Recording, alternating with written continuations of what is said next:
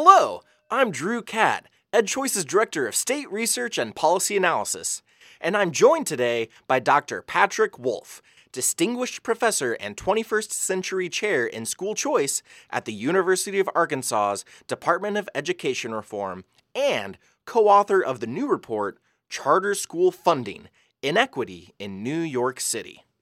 Thank you for joining us, Patrick. And tell us, what inspired this new research you did with Larry Maloney? Well, Drew, Larry and his team have been studying funding gaps for charter schools for more than a decade. Their first report was in 2005 based on fiscal year 2002 data. Uh, and they were one of the first research teams to report systematically that charter schools receive less funding per pupil than district schools. And they have repeated their analysis uh, multiple times. And uh, I, I got involved more recently because they wanted to add some additional elements to their research, um, such as return on investment considerations. Uh, so, so I've I've followed their work for a long time, admired it for a long time, and was was happy to be a part of it. Um, this particular study was inspired by the fact that New York City is so big, uh, so that gives us, you know, a, a very interesting subject matter for a fine-grained analysis of charter school funding inequity and any variation in that funding inequity by by charter school location or condition, um, and also by the fact that we had heard from people that New York City was doing interesting things to support their charter schools and unconventional things to support their charter schools. So, the size and scope of, of New York City and the fact that they've been identified as innovators led us to do this deep dive on charter school funding in, in the Big Apple. Yeah, and what did you find in that deep dive? Was it the district schools or the charter schools that truly have the funding advantage in New York City? Well, the district schools continue to have a funding advantage. In terms of just cash dollars, it's it's massive. It's over $10,000 per student in terms of cash resources. But we also did confirm what other people were saying, and that is that the district itself provides a bevy of educational resources directly to charter schools, including transportation, food service, uh, special education services, uh, co-location of facilities, so they make their facilities available to many charter schools. And we were able to account for the cash value of all of those in kind benefits that the district provides to charters. And still, even with 20%, 25% of their resources in the form of these in kind benefits, charter school students were still receiving nearly $5,000 less per pupil if they attended a charter as opposed to a district school. Mm. And you, I believe you mentioned in a recent presentation of your findings that this data might present a compelling case for student based weighted funding. Could you elaborate more on that? Sure, Drew. A big part of the inequities in charter school funding is that charters and district schools are funded differently. In, in every place we've examined, they are funded at least somewhat differently. Uh, the most common difference is that district schools get either way more or all of the local education revenue for public schooling in their area. So charters get little public funding or no public funding. And then in some jurisdictions, the state tries to make up for it by, by sending special grants to charters. So there's idea there's this idea that they've baked into the way they fund public school kids this difference between district schools and charter schools. It is local funding goes almost solely to district schools. And that obviously creates a big inequity, a big funding gap. And then they try to jerry rig a solution to it, a compensation for it. Well, we see that in New York City and and the the compensation is in the form of these in-kind services provided by the district. But as we've determined, it doesn't fully compensate for the resources that the basic funding that charter schools are being denied by the funding formula. Um, it helps, but it doesn't completely close the gap. It's a complication, and it really depends upon continuing willingness of district leadership and district officials to deliver these services schools and charter school students. I think it's it's laudable that they're doing that, but um, there's less confidence that charter schools can be sure of that support going forward. It would just be simpler and more fair if we had a single funding system for all public school students that was weighted student funding, where any differences in funding were based on the needs of students as opposed to the type of public school that they are enrolled in. Yeah, I think that would make sense to me. Um, Patrick, are these findings applicable to other cities and states? And how is New York stacking up to other states with charter schools? Well, I think I think it's it's a it's a sort of yes and no thing. I think these findings are applicable to other cities and states because almost every city and state we've looked at in the last few years in terms of charter funding equity has an inequity that uh, disadvantages charter schools. The exceptions are the state of Tennessee, uh, which has approximate funding equity for their charter schools. And in fact, in Memphis, um, the charter schools get some special funds in Memphis to the point where they are slightly overfunded on a per pupil basis relative to district schools. But that is an extraordinary exception. In Houston, God, God bless the people of Houston uh, if they can stay above water. But in Houston, the funding is approximately equitable, in part because Houston uh, charter schools are able to raise a substantial amount of non public funding. But really, our public funding system represents our commitment to um, the, the, the, children of our country. And uh, we really need greater equity in our public funding systems. And so, what New York shows how you know you can you can use an extraordinary effort by the district to provide in kind services in support of charter school students, to basically treat the charter school students as their own students. You can use that as a stopgap to deal with the immediate needs of charter students in an environment of funding inequity. That helps some, that, that helps staunch the bleeding, but it doesn't completely solve the problem. That's why our, I think student based uh, funding, weighted funding, is a much better, more comprehensive solution. Um, but at least it at least shows that in New York, uh, the people delivering public education in New York are are are considering the needs of all public school students, including those in charter schools.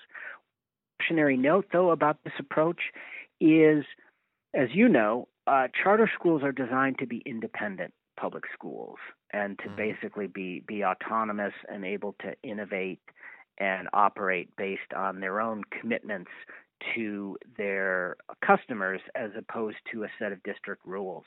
And we do have some concerns that to the extent that charter schools are dependent upon districts to deliver transportation and food service and special education services and, and, and these other things, um, that they, they might be sacrificing some of their aut- autonomy. So, really, kind of the two reasons why we we think that this is a a imperfect solution to charter school funding equity is it, it doesn't get the charter students to full equity and it potentially endangers the autonomy of charters. Hmm. So, Patrick, how can policymakers in New York or other states use these findings? Is there anything they can take away and use right now?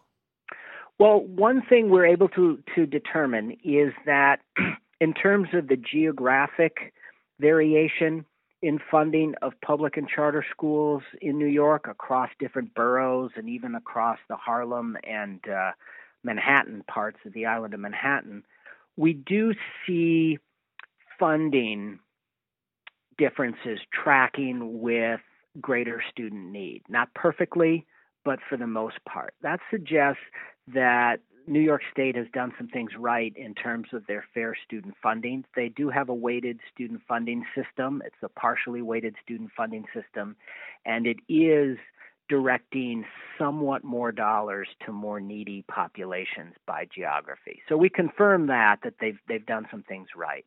But again, I think the takeaway is is they they haven't really gotten to the point where a public school student is getting the same amount of funds whether they're in a district run public school or uh, independent charter school. And that's really the goal. That's the ideal. That way, parents don't have to choose between an interesting charter school that's underfunded or a district school that's maybe less less uh, of a good match for their child's needs, but it has more resources. Parents shouldn't have to make that kind of, of a trade off. Uh, ideally, they would make their public school choices uh, without resource considerations or resource constraints involved. So, so policymakers in New York still have some work to do on that front. Yeah. And Patrick, what other research, if any, would you like to see following this report? We have a couple of ideas for how we are going to extend this research. One is it's going to be part of a return on investment study where we take the uh, funding inequities that we observe across multiple cities. We uh, we did we did a 15 city study where we found variation in funding inequity for charter schools, uh, and and in those charter school areas, we also find uh, different variation in. Uh, charter school performance relative to district schools. So, borrowing from some research that, that other researchers have done on the relative effectiveness of charter schools, we're going to marry those data with the funding uh, amounts and generate a comparative return on investment analysis for charter sectors versus district sectors in these 15 cities. So that's one of our uh, one of our next extensions of this research. But we'd also like to do a deep dive case study like this in Los Angeles. Los Angeles is a very interesting context for charter mm-hmm. schooling. Uh, we've seen an explosion of charter schools. There was a bit of a political backlash, and then that backlash was overcome in recent elections, where the the school board uh, that was elected to oversee Los Angeles Unified now is is overwhelmingly populated by charter school supporters. So it'd be very interesting for us to study um, the extent to which that leads to greater funding equity in Los Angeles in the in the context of of that large uh, city seeking to deliver education to students in both district run public schools and in a, a very vibrant charter sector. Uh, yeah, that sounds sounds fascinating. And we here at EdChoice always look forward to your research. Um, so, other than those charter school funding projects you mentioned, what's your next project?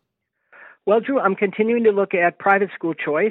Um, it's it's still an exciting avenue for evaluation, and of course, it's it's it's interesting that that yesterday Illinois uh, passed their that both houses of their legislature passed a private school choice bill for the first time. Um, for that, they both agreed on a on a similar bill. Uh, so that's exciting that that Illinois will be joining but but another another another program added to the pile. So private school choice is still really interesting, and my two big ongoing projects with that is we're going to look at more long-term outcomes of the Louisiana Scholarship Program, uh, including fourth-year uh, test score effects um, and initial evidence on the effect of that program on student attainment, on educational attainment. So um, getting past that problematic first year of implementation there where we saw negative test score effects, you know, we're now seeing a more positive trend. And so we're going to look at the latest data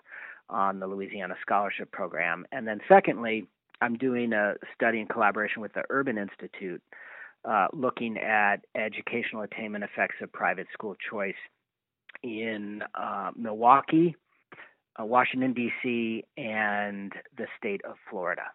So that's that's a pretty exciting project. Yeah, that that will definitely uh, be interesting, and we will be keeping our eyes and ears out. So, Patrick, do you have anything else to add today? I appreciate uh, being on the show, Drew. School choice continues to teach us a lot. Uh, I'm really excited about this kind of research that's very practical and can help inform policymakers. First of all, it it dis- dismisses a lot of myths about public charter schools. There's a myth that that there are they are fully funded equitably with uh, public schools. That's rarely the case. There's also a myth that they receive billions and billions of dollars in philanthropy um, that that that levels the playing field or even gives them an advantage. What we found in in New York, one of our many interesting findings is that non-public funding actually is higher per pupil for district schools in New York than in the charter schools in New York. So so philanthropy isn't closing the charter school funding gap in New York. It's actually uh, widening it. Uh, so so it's it's fun to to be able to dismiss myths with cold hard facts, and it's fun to develop research that can help policymakers uh, improve the educational system for the benefit of children. Yeah, that that sounds amazing. And as someone with a degree in philanthropic studies, that that finding that you mentioned is very astounding to me.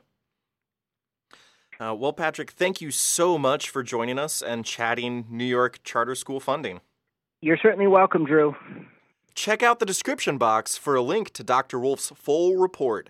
And don't forget to subscribe to our podcasts for more of our coverage of new school choice research and education reform policy chats. Thank you for listening, and until next time, take care.